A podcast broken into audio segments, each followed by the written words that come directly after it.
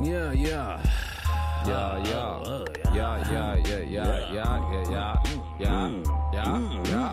Hmm. Anyway. Chatting for I'm like nervous about not getting a team because no one's like offered to do it, but I always wonder if it's helpful or not because I feel like it's like one side of the story or the other. what do you mean? Like having like management agents, like it's funny. Someone told me I should get an accountant before I get a manager, which I'm like, oh shit, what? Like there's so much shit you need to learn in the business side of it. There is. There's a lot of stuff. I mean, there's really no rush. You can do a lot of it on your own, but I think you'll know when it's right that you find someone that you are excited to work with Yeah. and they're just as excited to work with you. But a lot of times um, you go through a few, it's like, you know, trial and error, like dating. You date, you know, you you're with someone for a while and then you're like, oh, actually, this isn't really my forte anymore. I'm going to go scope out what they are offering over here or vice versa. But I don't feel like they're like make or break situations, hmm representation. I mean, it depends on like who you have though. Yeah. So But it helps. yeah, oh, definitely, For you, helps. like you have the right people. Yeah, I, I feel like I'm kind of like slacking though on the um like I hate doing commercial auditions and I get a lot of them and I think probably my agents like can you probably do better? Like I kind of. Have you been in commercials? No, I've uh I mean I have a few but they're usually I got them through other things, not like the traditional hmm eco cast, you know? Yeah. which is like a Zoom audition essentially, or like self tape. It's funny. My friend was like asking me about doing the lottery. And I was like, nah. And I was like, do you? And he's like, nah, like someone like me will never win the lottery. And I think about that with my career too, where it's like, I think I'm going to have to do it my own way. Like, I don't think any normal, like, I don't think the universe is going to give me a normal path. Mm, I like that. Yeah, I don't know. Does the universe give you any path? Like, I sort of think you have to push forward always in whatever that is, and then things will like reveal itself to you. Because Yeah. I also heard this one time, and it was really smart. Someone told me this years and years ago that once someone goes through, like picture like clay, once they go through, that's their path, like their little tunnel that they like um, chip away at.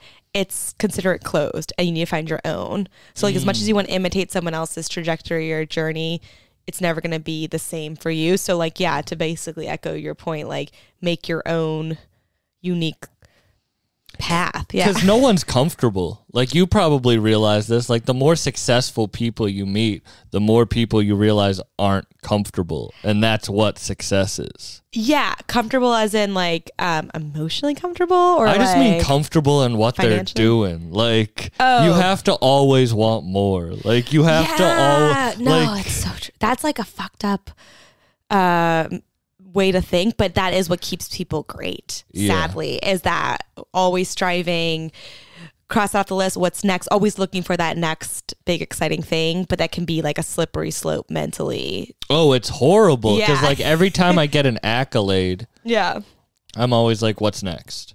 To- yeah, you and me both. And I do think that keeps us hustling for what we want to achieve. But I also heard the energy you have now, you um, automatically bring to that next chapter of your life, whether you're waiting for that big promotion or big TV credit or, you know, your dreams to, to fully realize.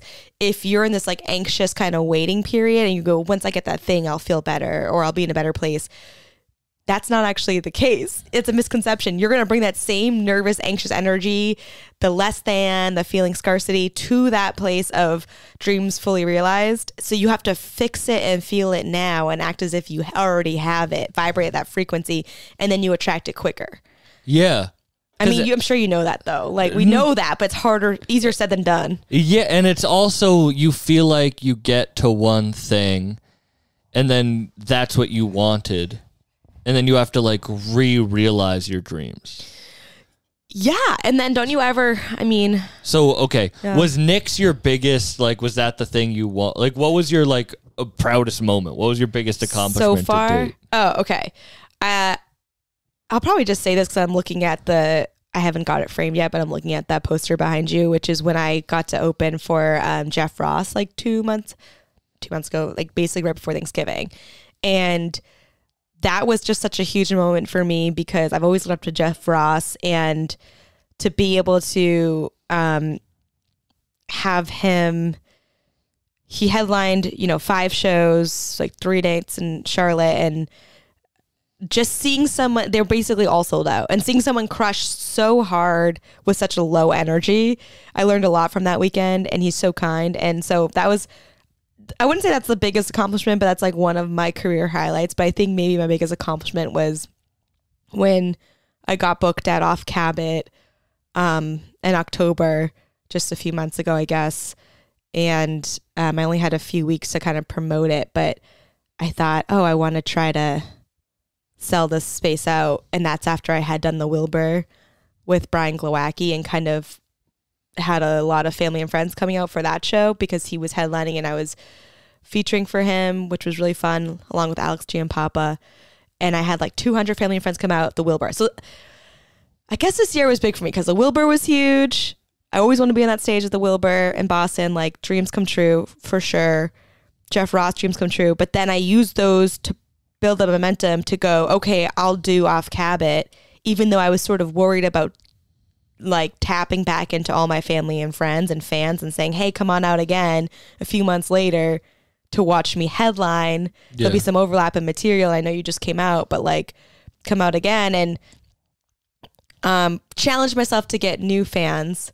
So got a big mix of new fans just from like we talked about earlier, just, you know, put in the work in in terms of promoting and marketing and stuff. And so I and ended up selling out and doing 70 minutes on stage, which I had never done before. That's crazy. Yeah. And it felt like nothing. That's, That's the crazy, crazy thing too. It felt like nothing. It felt like five minutes. Like when when I got the light at 45 minutes, I wasn't even at my new material yet. Like I was it was sort of a compilation of everything I was proud of and have worked on in my entire career.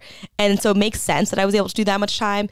But the level of um, positive reception like blew my mind. Like it was way more than I had thought was going to be. It just like really eh, humbled me and impressed me in a way that I was like, hot damn. Kind of like in that moment, Sam, I was sort of like, I could do like you know when you're up there and you're just so in your flow and your element and i'm like oh i am built for this. All the bullshit of getting booked getting butts in seats traveling getting by scripting by you know all the negative self-talk all the bullshit that comes along with this career. If you put that all aside and you're just like on stage in your element with like a really hot warm audience fans you're just like nothing else matters. Like I just saw, I was like, oh, I could do the Netflix special. I could do this. Like everything was so clear for me in that moment on stage when I was like at like minute 55, 60, just they had to like pull me off stage. Like I was like, oh, I guess I need to go. It's been 70 minutes. So that was my biggest accomplishment. And I'm sorry for went on and on, but I think, you know, we rarely pat ourselves on the back and it's nice to do it every once in a yeah. while, especially like this time of year reflecting on the year past. It's so easy to go, I've been doing this for X amount of years, and, and why am I not there, there, there? Like it's so easy to compare. That's the cheap way.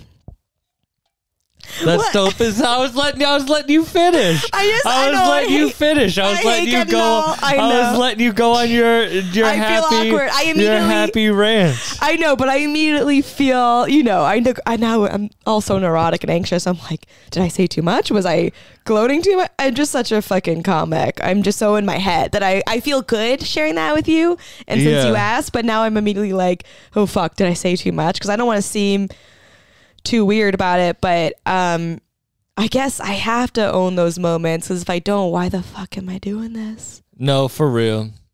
And it's so funny, like people who get mad at it, why can't they just get inspired by it?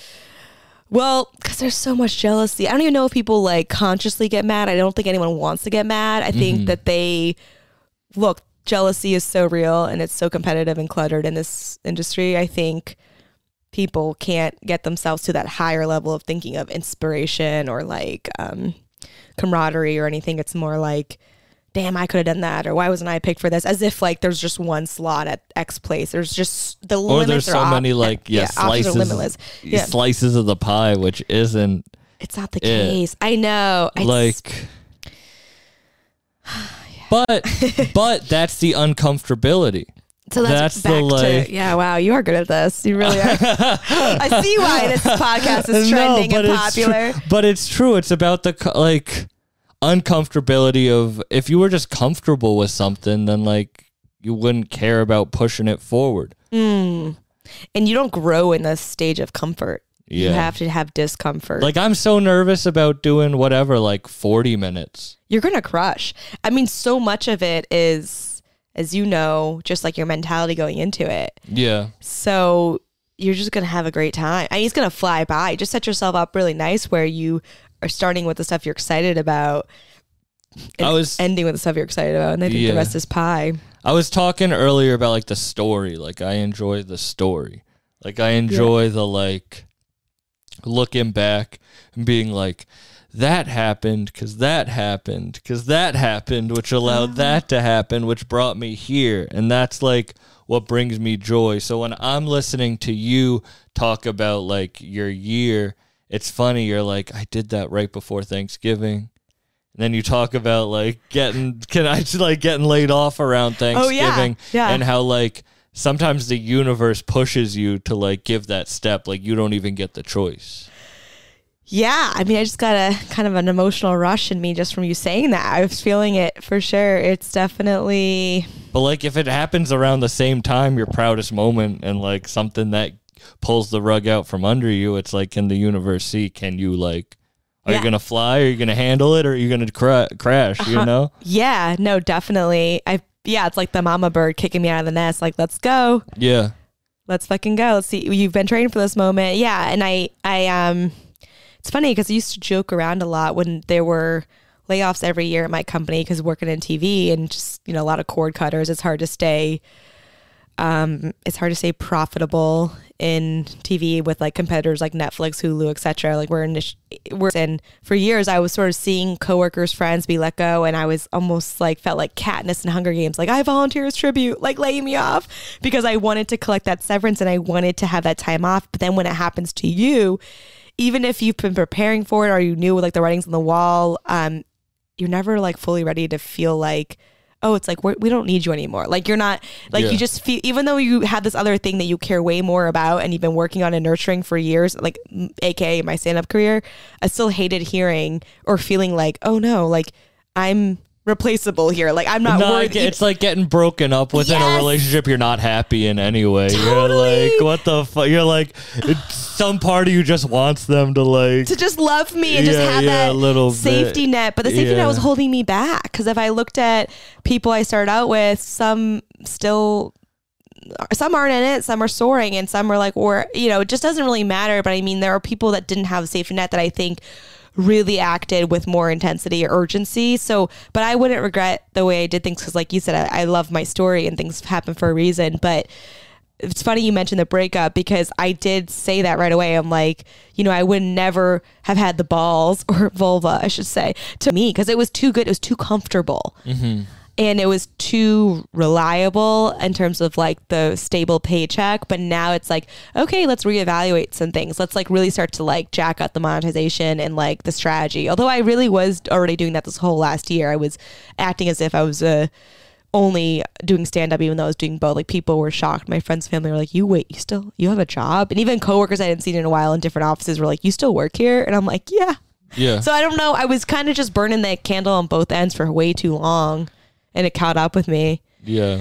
And you kind of like, all right, so I'm 25 Yeah. and I'm about to lose health insurance Oh, in July 17th. That's my birthday. Right, The damn. 20, see, your 26th birthday is probably your worst birthday. Yeah, Because you sorry. lose your health insurance. No. But I'm like, one, I'm thinking about my health way more. I'm like, damn, I got to start. That cavity I need to fill. Like, I need to get all this shit done. Totally. And like, say, but also, I'm like, damn, like, I gotta work harder. It's funny. Che earlier on the podcast, last podcast, um, he was talking about. I was like, "Are you happy?" Someone asked me that the other day, and it Yeah. freaked me the fuck out. What was your answer? I had to think about it. Are you happy?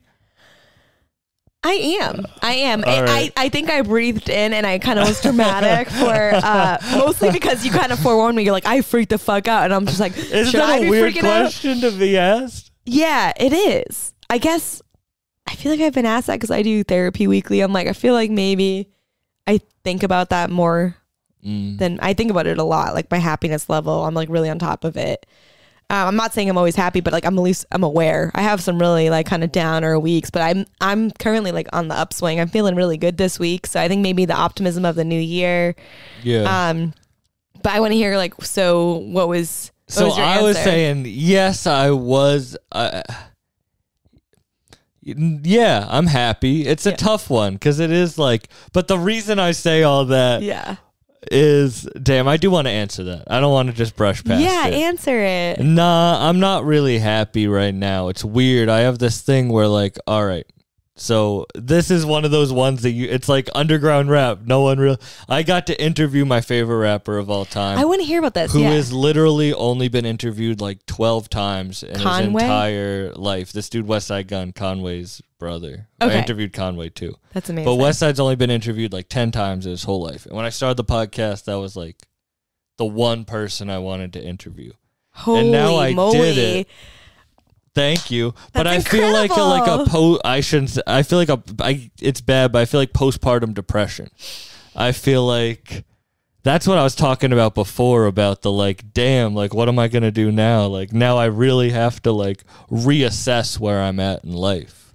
But it's a good thing. I mean, use that as, I would say, use that as proof that when you really set your sights on what you want and go for it and envision it, it happens. So it's like, sky's the limit. Although I feel that completely. I think that's why people have a fear of success and imposter syndrome because they worry once I get that thing, what's next? I, I'm I'm included in that as well. I have a big fear of success. So it's way worse than fear of failure because fear of success you um sometimes people don't even try or they get like overwhelmed or paralyzed with anxiety but um interesting so now you're like well where do you go from there postpartum that's so true though like after a big event like a wedding you have like wedding blues or like the holiday hangover new year's eve blues all those things are real Yeah. you build up build up you ha- thing happens it's like well now what Yeah. It's like your serotonin dips and then you got to get back to normal like normal life.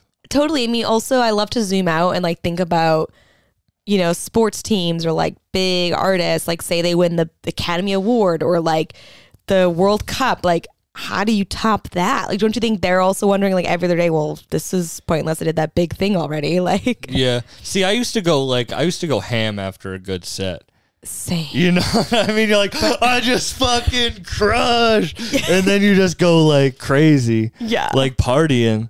But then you're like, damn, no, that's your job. Yeah, that's like not- your job. Like That's not sustainable. Like, yeah, it's like it's you don't see like a doctor like say like a surgeon save someone's life and then do fucking like Lines of lines, coke, yeah, like, like, streaking through town, just like fucking everything up. It's like no, they just have to go Yeah, do their they normal life Yeah. afterwards.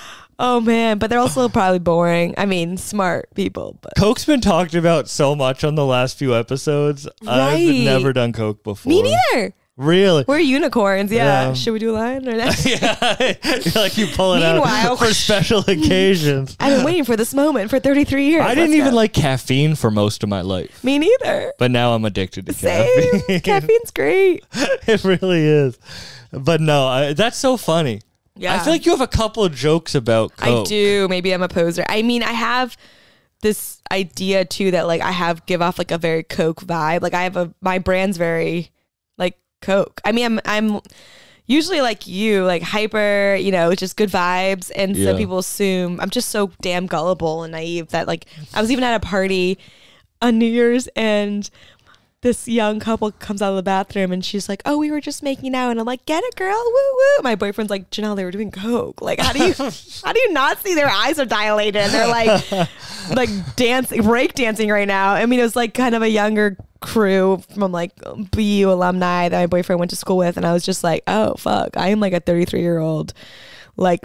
Like almost like virgin, like not uh, obviously not, but sometimes I feel like so nice, just like I feel like a nerd. I don't know how to put it. Not a, I don't know why. Obviously not a virgin. yeah, why did I phrase it that way? I'm a huge slut, you guys. Um, Obviously not a virgin. not a virgin. I feel like I have to say that I'm not a virgin, not obviously. I mean, Do you have to say that? Like No, you're a good looking, cool dude. Oh, thank you. Yeah. Oh, also, you're very tall. Chicks love tall dudes. That's a, that's a real thing. Yeah. And this is the this is a real problem is people will think they don't hear me talk. If I'm on stage, you don't think about the sound of my voice. Like I have a silly voice. But like on stage like I talk about like hanging with rappers and smoking weed. So they're like, "Damn, this is a bad boy." And then they meet me and I'm not. You're like a I'm the bear. I'm the opposite of Yeah. that. You're like, want to come home meet my mom, have lasagna? yeah, yeah. so tell me about. I want to hear about the rap um, history and all that fun stuff. Like, what you've been up to lately. So, did It's- did you rap? No, no, no, No. There's I have one song once that I did for my friends because Okay. they rapped, but I never wanted to be. I just always loved rap. Like that was when I was a kid. All I did was listen to rap. Like I don't know. Like I've always been this person. I want to ask you, like, Yeah. what type of kid Yeah. were you? You know, like I'll I'll go back to mine, but like, what type of kid were you? Uh, I definitely loved attention. I loved to be the ham goofball. I'd like to be like the comedic relief. So I tried to like beatbox for a while. I I remember I tried I hung out with like all the different groups, like different cliques. I tried to like hang with the jocks, hang with like the artsy hipster kind of people, hang with like I was a cheerleading captain. I just like had different groups of people that I just sort of like a not a chameleon, but always like kind of a joyful like I don't mean to call chick. you out, but you're the cheerleading captain and you're doing. I doubt you're also with the fucking. You can't be that much like a, I would hang out with loser. everybody. You're no, the I'd- cheerleading captain. with what do you mean with loser? no, I mean you can't. You can't like. You're probably. Are you saying you were pop? Like I you just hung out with everyone. I hung with everyone. All right, yeah. all right, I think all making friends was like really easy for me. Um, because I just love people. I still love people. So I'm just I'm like looking at the pictures behind me that my friends made me on like this collage. I was just reminding me of like just wild high school days of wild for me. Like I was a really good kid, like National Honor Society, but I would like have parties all the time and like my mom would be like, stay here, like as long as you're drinking here, kids. Like, you know, it had that nice duality of like pretty liberal upbringing. Um, but you know, able to kind of party while getting good grades, doing like track, cheerleading, and like um, just loved having a lot of friends, all different groups is kind of what I mean. And so I just love to be around. right, I was like big all right. extrovert and still kind of am, but I just like love to blend different people together. I'd be like, so and so's coming over. Oh, and so like they'd be like, what? Like I just feel like I was kind of early on with the like mixing and mingling of different crews, if that makes sense. Mm. no, I, I I'm that way now. Yeah, yeah. And I like to be that way. And I think it was kind of neat that I was kind of into that back then because I feel like that's sort of like a more mature thought to be. But I liked that I did it then and I, I still try to be that way.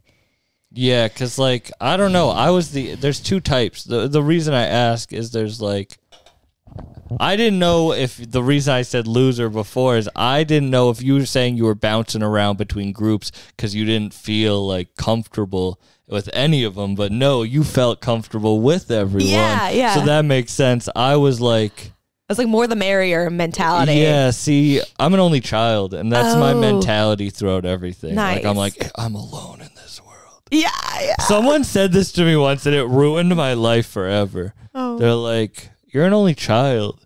So like when your parents die, you don't have anyone? And I'm like, oh, oh, shit. Oh shit. That's it's oh, true as hell. It's true as hell though. Like But hey, we choose our friends and they the, they become our family. but like, that you but see you're you you have to work towards having friends. You don't just Yeah. get friends. No, no, true. But then the cool part about friends is you nurture them like family. You can't also just rely on family without I now any nurturing. super close. Right. I now know, have I mean, you friends can, that are like family. Like that's my Right, brother. That's my sister. But it is like That is that's sad, though. my No, no, mentality. sad. Especially as a kid, I was like just like alone. Like I would just be like chilling, listening to comedy and rap music. That's like all I did. That is a bummer. I have to say, I know what you mean. I have this like silly throwaway tag on a joke where I'm like, I talk about being a middle child and I like mention like firstborns, babies, and I'm like, oh, and only children. If you're out, like, I'm really impressed. You should be at home doing a puzzle right now. Like, I'm always like, go only, only onlys. Like, they're really, they, they gotta push themselves, I think, to collect their own group community because it is so hard probably to not have siblings. Siblings are built-in friends, but those relationships can obviously go sour, which we've all seen, unless you also Oh. put in some effort there. So it's not like um it's all easy peasy. But also think about this is fucked, but think about how you won't have to deal with like the loss of a sibling. Cause like a lot of people do deal with that and it Mm. fucks them up. I don't know. I was watching the Jonah Hill documentary with he Oh, him the therapist. Stutz one? Yeah, that Yeah. one's fire. It's good. And like I, I thought it was interesting that they both connected over losing their brother, both Jonah and his therapist, Stutz, and broke my heart because I'm like, that's not right. Like if you're in your 20s, 30s, even 40s, I mean, hell, any age, it's I my grandmother just lost her younger sister. She's like 80 something and she's got like 11 siblings, but she was so sad at that wake last week. And I'm just like, it's got to be so hard to lose a sibling. I don't know. It's It's crazy that death is something we all deal with, but like no one it it does like it uh it separates you. Like you feel so alone with it. You ever wake up and have one of those days that you just wish there was someone there to talk to or a way to just figure something out that you can't in your life. And unfortunately life doesn't come with a user manual like that, but there are things to help you out, like BetterHelp. BetterHelp has therapists that are trained to help you figure out your challenging emotions and learn productive coping skills, which makes therapy the closest thing to a guided tour of the complex engine called you. BetterHelp has helped 3 million people with licensed therapists. It's convenient, secure, accessible anywhere, and 100% online. Everyone deserves to feel their best. BetterHelp makes it easier to get started. As the world's largest therapy service, they've matched millions of people with professionally licensed and vetted therapists available 100% online. All the benefits of in person therapy, plus it's more convenient, more accessible, and more affordable. Just fill out a brief questionnaire to match with a therapist. If things aren't clicking, you can easily switch to a new therapist anytime. It couldn't be simpler. No waiting rooms, no traffic, no endless searching for the right therapist. It's there, right for you, right there. So get unstuck with BetterHelp.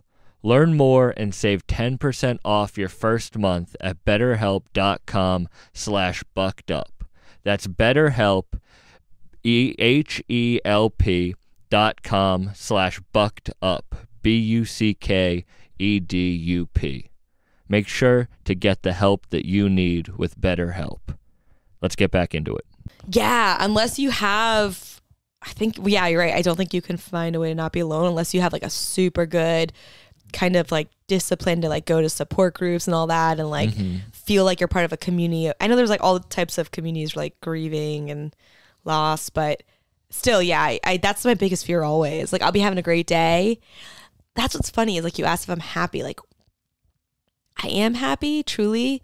Could I be happier? Of course. Could I be less happy? Also, of course. Like it's all so relative to like how you look at it. I do believe it's like very like it's a decision you make. Like you can Yeah. decide to be happy.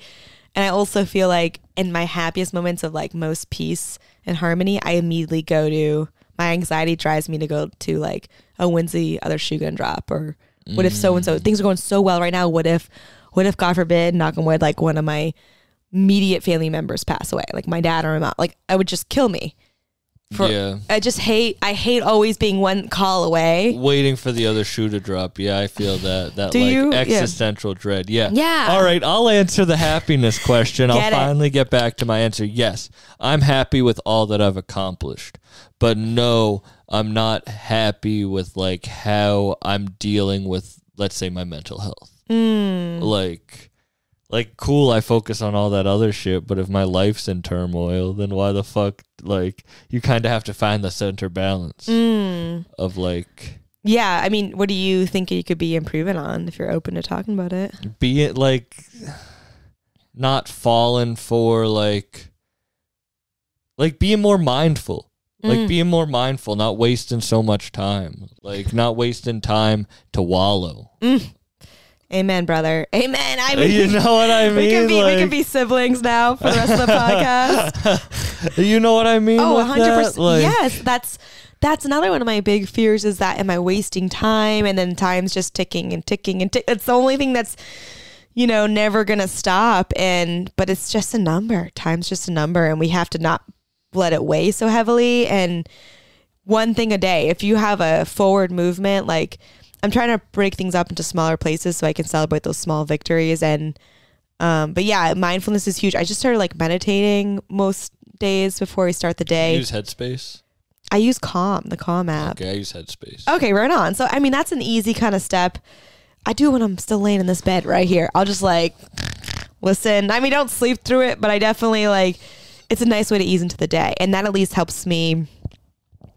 And um, I guess in those moments of existential existential dread, like we're totally not present, are we, or mindful? Because if we were, we wouldn't be worried about something happening 10, 20, 3, who knows how many years away. Yeah. It's funny that you said like asked me about the uh rap shit, the origin of the rap shit. Mm. I want to hear all of it. That like it pertains into the conversation we're having, which is weird. okay. I started this podcast at the beginning of quarantine because I had went through a bad breakup and I wasn't taking care of myself. So I started the podcast to hold myself accountable. I smart. only had other comedians on the podcast in the beginning, and I literally would just ask them about how they're taking care of myself themselves. That's so so I could kind of learn how to do it.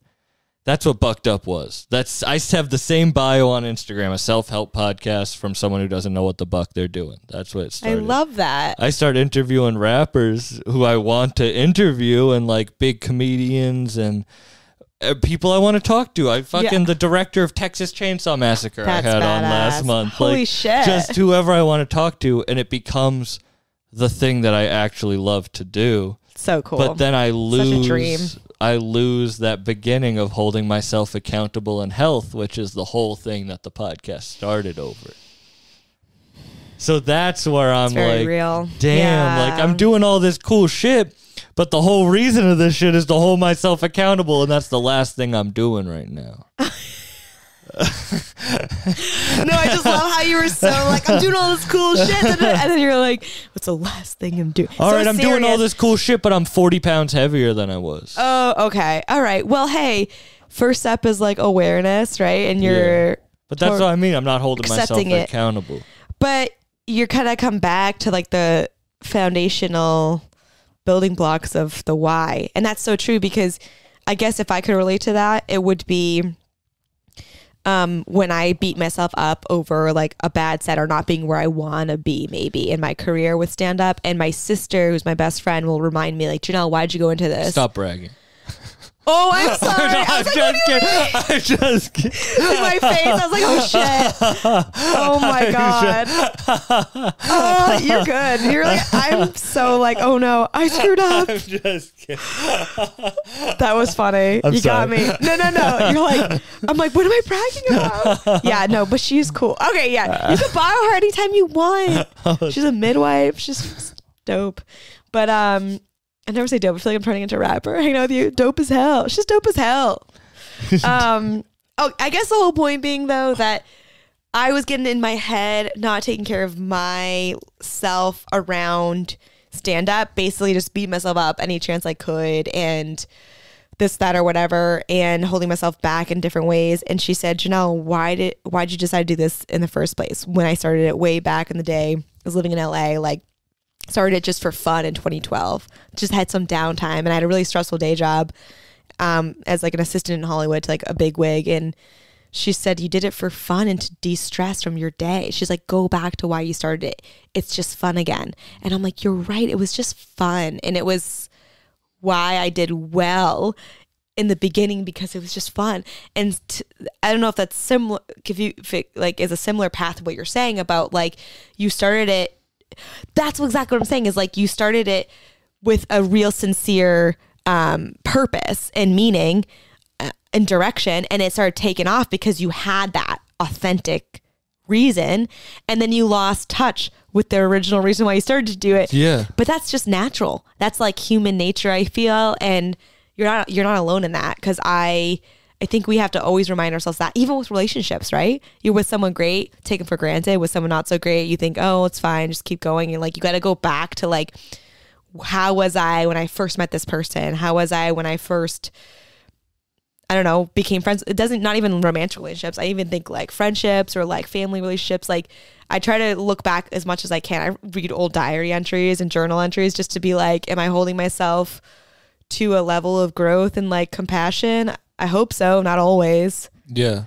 And like um you're not alone in that. I think it's really hard to like be healthy, lose weight, but I feel like first step is like talking about it and now you are you're talking about it, which is like that's huge. Yeah. That is crazy. You just blew my mind with that. Oh, I did. Okay. Cheers. No, Oh, I, I so like glad. your I like the parallel because it's true. You like you do something And that's why I took off. That's why I did so like well because it was so it's like pure. just draining it's like draining the water from the washcloth. It's like you're just trying to get whatever you can out of it, but you also need it, time for it to like Fill back up. Eh, yeah, yeah, yeah.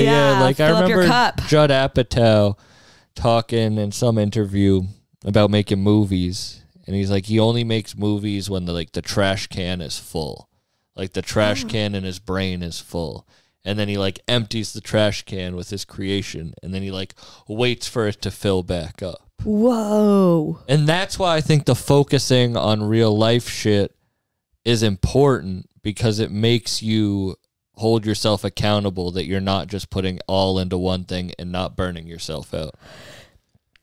For sure. Balance. And uh, I have a mentor in LA who I love for stand up. And he said to me the other day, um, he said, anyone who's like pretty successful, not, not anyone, like most people who are pretty successful in this industry, like in showbiz, like we're talking, treat their body like an instrument, kind of like a finely like tuned instrument. So it is important to have like the mind, soul, body connection when we do this type of work. Cause like you're traveling, you're like lugging gear, you're putting yourself out there on stage, but you know, behind the camera, in front of the camera. And it's important to kind of like have your ship like your boat's like all tidy and taken care of. So like when mm-hmm. you get that call, like you can just speed on over there. Like you got, you know, the deck's clean, all the ports are in place, like no Yeah. no holes, no water coming in. Like you're responsible for your shit when you're running your own business. And that's how like we need to treat our body, mind, soul. And I'm not always that way. I I need to listen to this and hear it back. No, of course, whenever we say stuff, we're saying it to ourselves Right. too. But like I don't want you to think I've like figured it out because I'm like No, skinny I- fat. I'm I like I never work out. I just have good metabolism and it's like actually good and bad. that's no, but I, I totally it's like um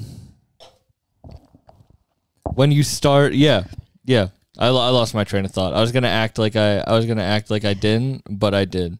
Oh no no, it's yeah. Let's be. I forgot what we were talking about. Well, I just also I'm already still. It's so funny. I just want to say it's so funny. Usually, I walk into these places that aren't a very nice home, and I get offered hard drugs. I get offered paraphernalia. I get offered Oh. illegal things. And I got offered Cheez-Its today. Cheez-Its It was very and, nice. uh, Wild Basin, Yeah, all right. So uh, the alcohol's okay, but I yeah. I was like, you want a plate of lasagna? I mean, I'm at my mom's uh, house. So. I've been handed guns before. Oh shit! I'm over here like you don't want to come to my parents' house. You're like, no, Janelle, please take me to the suburbs of Westford.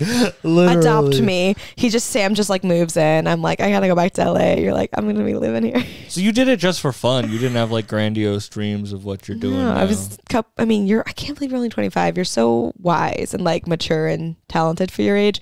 I mean, I was like 22 when I started. I was like dicking around. Like I wasn't doing it that much. I wasn't taking it seriously. It was truly something to un- make help me unwind after a stressful work day, meet friends. I was in LA living alone, and I didn't have a big network because all my family and friends were here, and I was looking for a community. And I, my dad suggested it. I had like all this downtime in my hands. He goes, "Why don't you uh, take a class in stand up comedy?" I'm like, "You're nuts. I wouldn't do good in that." He's like, "I think you could." And he was a huge Why did he say that?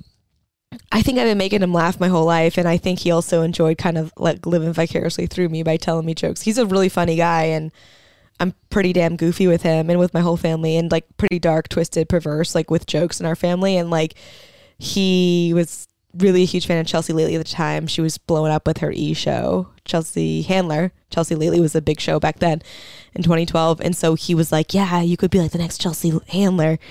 And then I did one class and I was like, damn, I'm hooked. You're right. I do love this. It was pretty unexpected, but um, also another point, like Jonah Hill with the weight stuff. I'm thinking again, like Jonah Hill had all that like body image shame stuff he talked about in his documentary, which I thought was like so brave and vulnerable, and even goes to show you that like he was at such an unhealthy place physically, mentally, emotionally that when he was at the height of his career, he was disassociating completely and the most unhappy. So like that's a good reminder too when you zoom out and you're like, oh, what's wrong with me? Blah blah. It's like someone like him, all the opportunities in the world, be fucking acting alongside with Leonardo DiCaprio and be miserable. Do you not like talking about yourself? Maybe not. Like, like how I switch gears so I was gonna let you go, but no, I'm gonna call you out on it. Go ahead, call me out. I guess yeah. I don't know Do why I'm being so coy. I don't know. I just I don't know. Sometimes I don't like to hear myself talk about myself. I like to always feel That's like your stand-up thing. I don't like to hear myself. No, like you talk about yourself on stage, so Oh, why yeah. would you do it? And I'm like, super autobiographical on stage. I'm not. real life. Yeah. I don't mind talking about myself. We can. I just, I don't want to lose my train of thought. I wanted to remind you about the Jonah Hill thing or call it out to anyone who might be wanting to watch that movie because I do recommend it. Stutz, yeah, it's really good. Stutz. Yeah. Well, because it was like crazy for me to hear how unhappy he was too with the level of fame he had and success. And so I think that's a nice reminder for us. But that's what I was talking about. The Yeah. taking care of your like you have to have your life in order if you want your to be Right. to enjoy To your- enjoy the what you've worked for. Also, like all right, I'll tell this story. Yeah. So I'm on stage. You know what Red Rocks is in Colorado? Mm.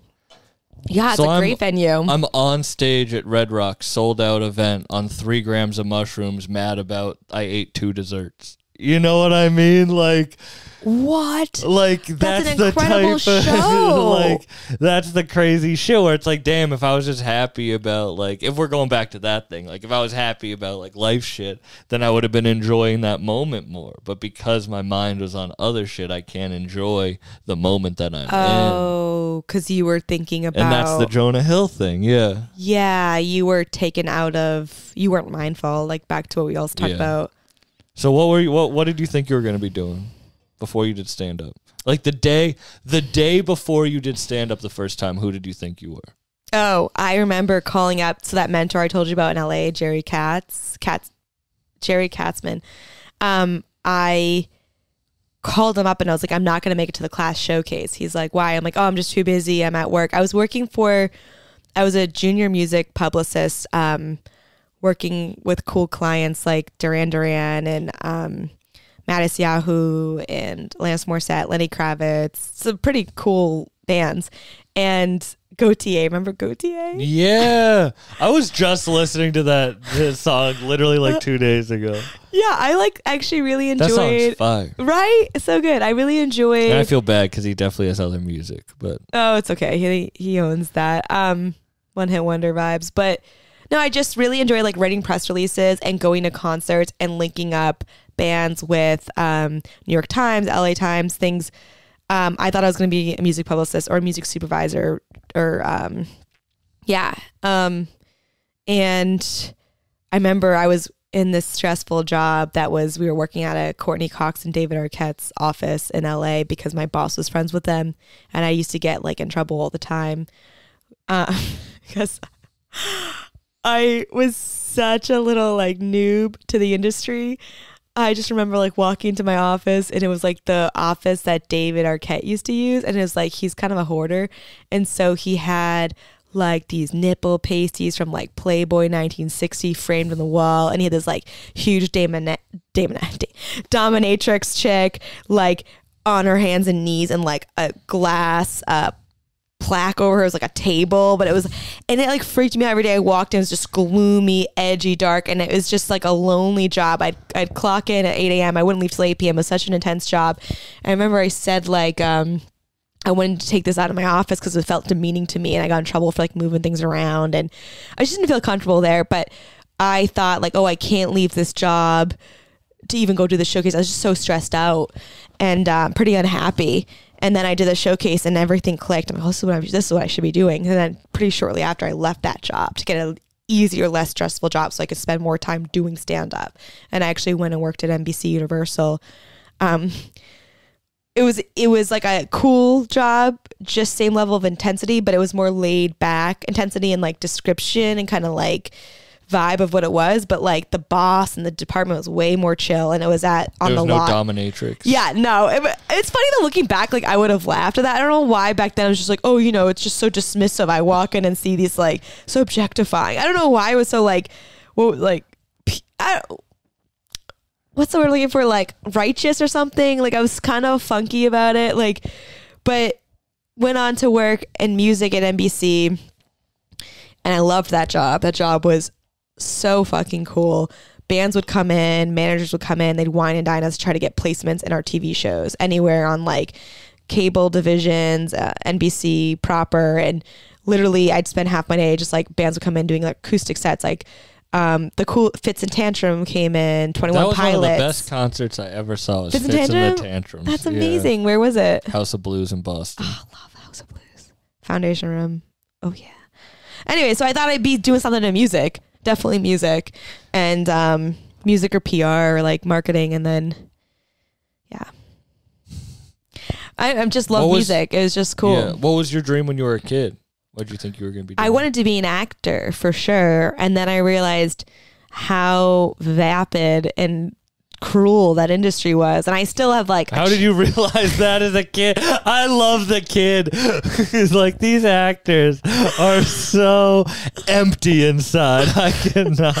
You know what it was? I had parents that were pretty hip and they they didn't fall for too many tricks. So like we went to like one of those stupid like star search things Oh, at like oh, a hotel okay. lobby in like maybe Burlington, Mass or something. My brother and I went. We were so young and they were like, "Oh, the first day they're like, "Oh, we love the little boy. We don't really like the girl." And the next day we come back, "Oh, we love the girl. We don't love the little." So it was really strange to like try to play us against one another. And then they're at the end they're like, "We actually want both of them.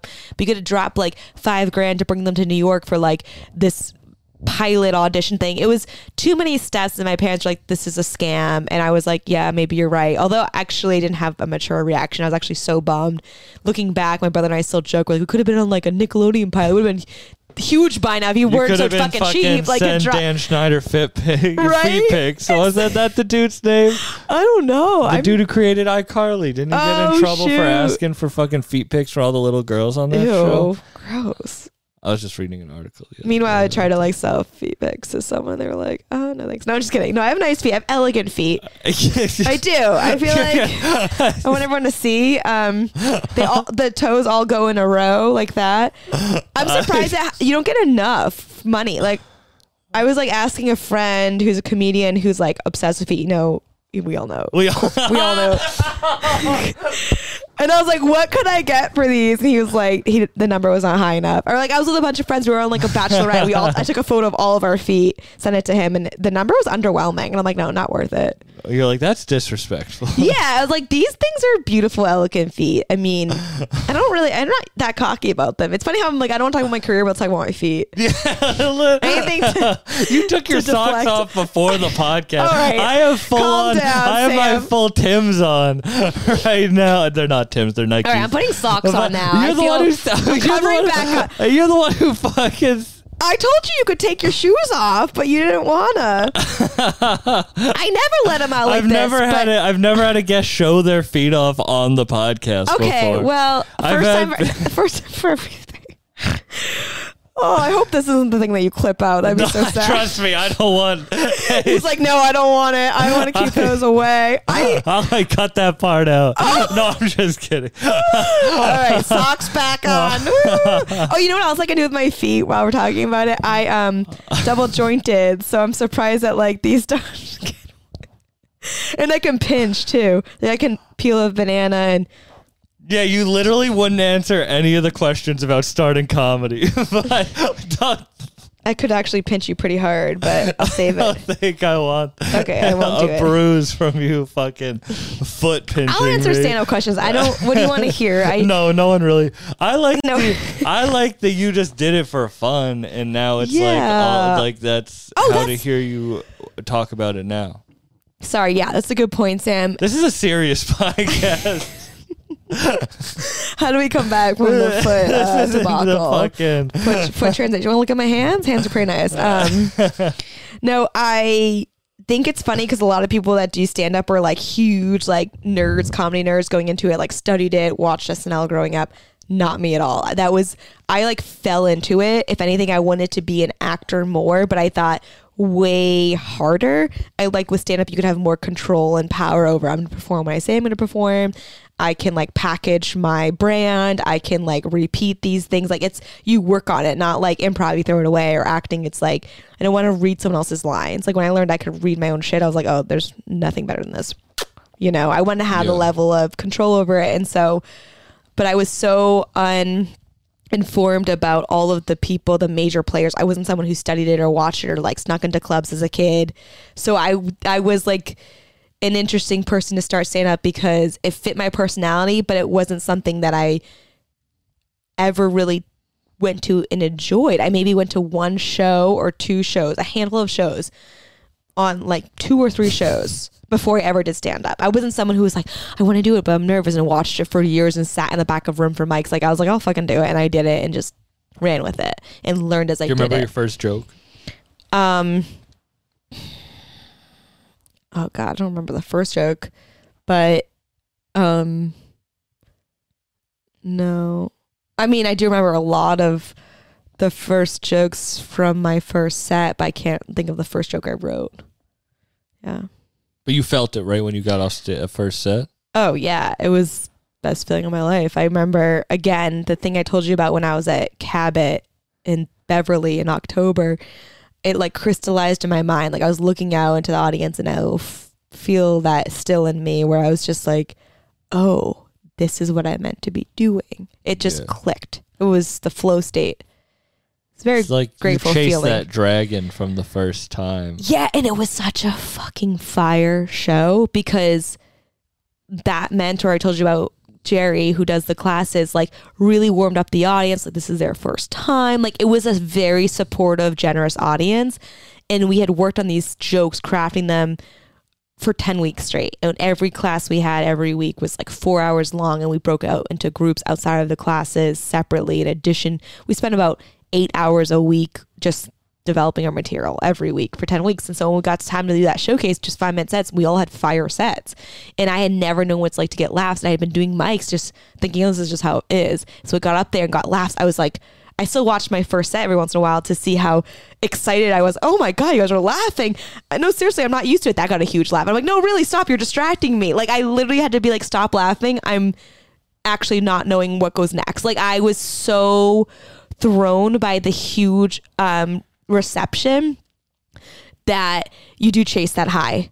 Yeah. you chase it and like that was probably the best show of my life. No i mean it was just like uh because i because i like i said i almost didn't go. I remember i was working that day and i actually called up jerry and said i'm not gonna come. He's like what do you mean? I'm like and i had not shown up for other stuff. I had done ucb All right. Did you to show up because you were busy, or did you not show up because you're scared of success? Both. like you were saying. scared not at that point i don't even think i was thinking of success i was i think scary fear of success is something i feel recently as i do start to get accolades in my career but the at the time i was just scared shitless to get on stage Yeah. How long ago was that?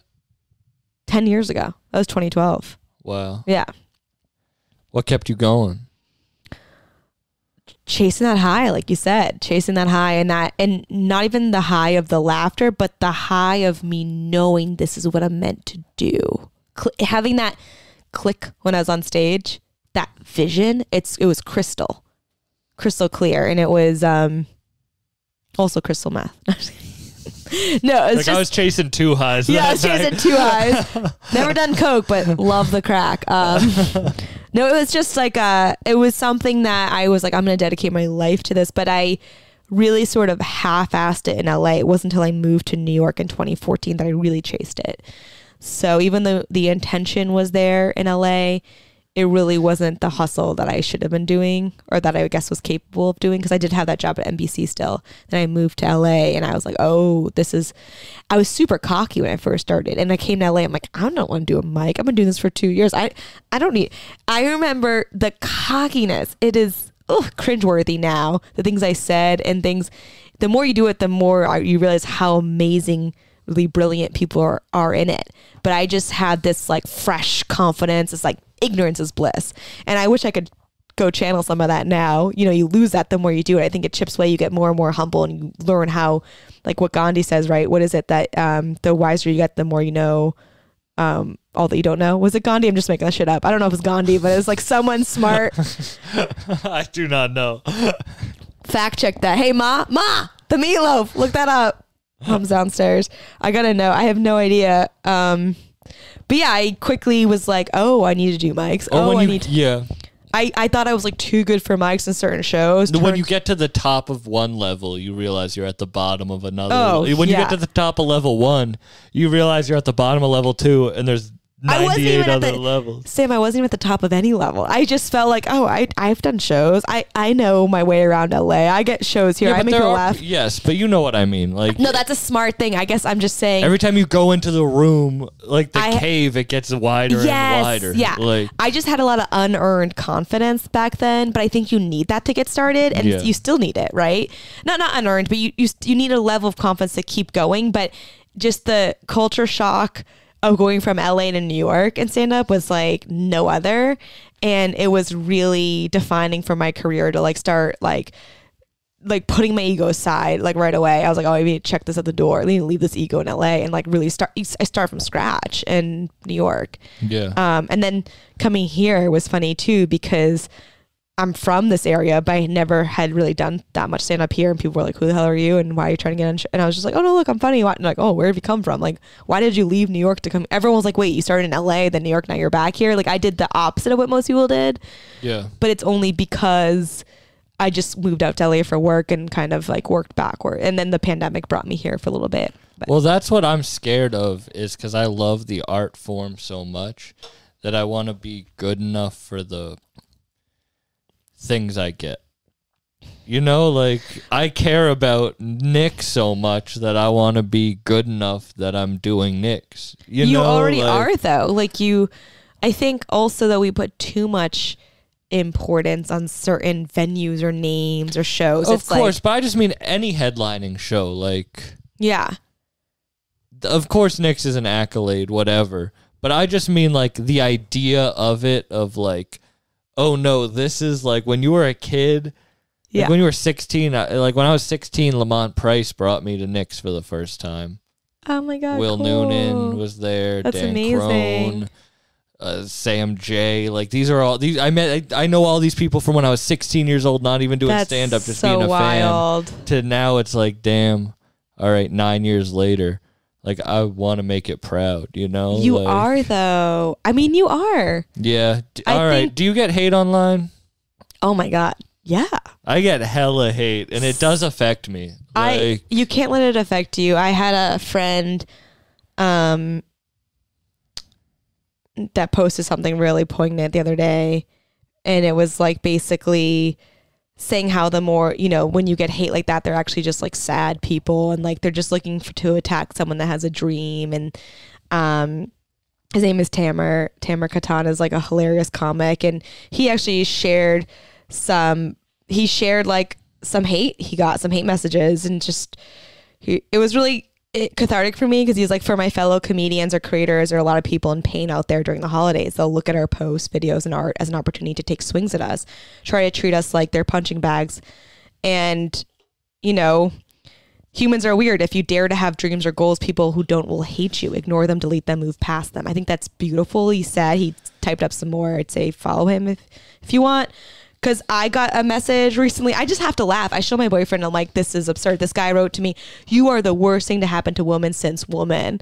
And it's just, I know it's almost comical. It's always he's like, "You're terrible. Whoever thought you told you you were funny, just like destroying me. You were the single worst human I've ever seen." Like, I'm like, holy shit, dude. What did I ever do to you? Like, and I post a lot of you know reels of I. uh you know, I have I have I have a reel of one of my first jokes from that first set. We're talking about maybe one of the first jokes I wrote. I don't remember that. Like um, on Facebook, I think it's up to like a million or two million views, and it's like three hundred comments of people telling me like how horrible I am, and but I'm laughing all the way to the bank. You know, Meta will pay me, Facebook will pay me for that algorithm bump, and that's the joke I did at the Wilbur. That's a really funny joke about um, just a funny anecdote about you know whatever seeing seeing my dad's penis as a little girl, like like a wholesome, funny thing I said to my mom of like, why does daddy have a tail kind of oh, situation. Oh, yeah, yeah. And always does well at shows and people just hate on it. Got tons of hate on TikTok, got tons of hate on Facebook, hates on Instagram, people just ripping me apart,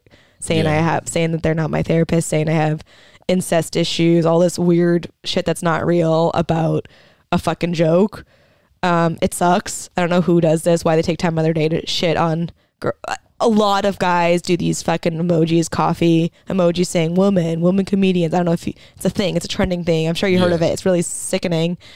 Um, everyone gets hate, but women get these like weird incel men that are like doing emojis, like woman, woman Yeah. talk. It's like fuck you, man. If you don't want to be on our page, go, who I've never commented something negative to somebody I don't know, like or anyone I do know. I just try to spread positivity. That's like back to Jonah Hill documentary. He said social media is like smoking cigarettes. Like he's on Instagram. He's not on Instagram. That inspired me. I hate that we have to be on social media. People say it's so lucky nowadays. Look at I mean, yeah, your career's booming and all this because of the podcast, but like aren't you a little envious of people that like made it back in the like the Johnny Carson oh, days? 100%. All they had to do was fucking write jokes, hustle, and show up and perform them. Now you gotta have to have a podcast, gotta have a web series, gotta have a script, gotta have ten thousand followers plus a million on TikTok. But it's fucking insane. yeah. And it's like toxic. Yeah, of course it affects us. We kind of try to not let it affect us. How can it not? People will be celebrated by an entire theater of people getting a standing ovation, but they'll just remember that one fucking hater on Instagram. It's not doesn't make sense. It's no, not it fair. doesn't make sense. But yeah. it's the human condition. yeah. It's fucked. It's that waiting for the other shoe to drop. but you know what? You can delete them. I, I started deleting them and then I've been working with this great guy in social media, Bobby Ulrich, and he was like, No, Janelle, like every comment is a dollar sign. Like just laugh it off. So it's a good it's a good muscle building activity to try not to give a fuck. It's so hard. Yeah. But you got to channel that on stage too, because the less fucks you give, the funnier you are. It's direct correlation. And it is the like, yeah, you can't be a fr- like that's what comes with people seeing you. I mean, A- Amy Schumer. So my boyfriend's so sweet. Shout out to my boyfriend, Drew Lucas. He like saw I was really upset one day and took like screenshots of everyone just shitting on Amy Schumer. That was like one of her jokes that she, I think maybe was cut for, what did she host? Not the Os, not the Oscars. Was like Golden Globes. I don't even remember. It was some award ceremony, and she had like some blue jokes that she like they wouldn't let her do on air, but she brought them onto Instagram, and like people were ripping her apart. And you know, she has 12 million followers, and she is so rich and seems so happy with her husband and her son. I really admire her as an artist and as a woman, and I. I don't I, I just see it everywhere. So it's like if the people you admire have haters, that means you're going places. You can't Yeah. please everyone. We're not working in ice cream here, you know? Yeah. and um, people comment to me a lot, which is another Amy Schumer type. Just and I'm like, thank you, thank you. That's a huge compliment. They say it like it's a bad thing. Yeah. It's- Someone successful. Someone successful who's really making an impact, who's tackling really to- hard topics, Yeah. winning awards for like an incredible show that ran what seven seasons. It's re- back rebooted. It's like, thank you. I would. How many movies has she made? Like she's incredible. She's blazed a path for female comedians. I don't. Anyone that can't agree with that, like I don't know what to say to them. Yeah. And it's just because they're not on their path. Yeah, that makes sense. And it's true. Like, all right, before I even did anything, I could see myself like being like, that sucks to whatever. But Mm. now that I'm doing something, I'm like, why would I take time out of my day to say something sucks? You're busy. Yeah, fucking but why, busy. or like I'm. Why would I shit on someone else on their path when I'm on my path? Like we're not gonna, we're not gonna interact. We're not gonna collide. And also, I don't give attention to things I don't like. the attention goes where the energy flows. So yeah, if you if you are focused on saying negativity to someone that may or may not deserve it, what's that do? You don't feel better about that. You're like, ah, I did that. Yeah, What what do you get out of that? Like it's so sad. It's that's why I loved my friend Hammer's post because it shows like I actually forget like these are just sad people. Like hurt people hurt people. yeah. You see people on the street, and you're like, oh, that's a crazy person. But then you Mm. don't realize that's the person who's probably saying the shit. Oh. Oh, see, I don't think I think people on the street. I always think like homeless people. I No, I don't mean like Oh, that. oh, I just I'm mean like- like, all right, you see someone in a restaurant and Yeah. they're ma- they're being a dickhead to the b- waitress. Mm. And that's the person who's also writing crazy shit, but when you see Yeah. them and you're like that's a asshole right there. Oh, interesting. I actually never think about like who are these people out in real life. I kind of always picture them as like trolls and cells, like living in a dark basement of like their moms. I mean, I say that as I'm at my mom's house, but like, You're not in the basement though. yeah, yeah, We're I'm on the here. second floor. yeah, yeah. Heading back to LA on Monday, but no, it is not, nothing against. I would love. I lived with my mom here like for a long, like for a year or two, like when the pandemic started. I loved it. I love living here. I just um. Yeah, they're not happy. People that aren't going places that are just like truly stagnant are gonna, I guess, shit on you. Um, but fuck it, fuck the haters. Oh, there's this great song. I mean, that's why I like to listen to rap. They talk about haters, right? Like I listen to Megan Stallion, that song "Her." She's like, uh, "All that hate's give me a pretty ways. Like eat that hate." Like I love that shit. Like Yeah. I listen to like you know Nicki Minaj or like um, Doja Cat or whatever. Anytime I need like a dose of like um, Confidence. confidence. Yeah, like especially what's her face? Um, who did like wet ass pussy? Cardi B. Cardi B. Like they don't give a fuck, or they pretend they don't give a fuck, and it works. But that's the same thing that they like about comedians. It's because when we're on stage, it's like Yeah. we don't give a fuck. Because I think they're way cooler. If I had like more musical ability, I would not do stand up. I just like You'd be a rapper. yeah, for sure. or see that guitar behind you that I barely touch. I would just be like in a band. Yeah.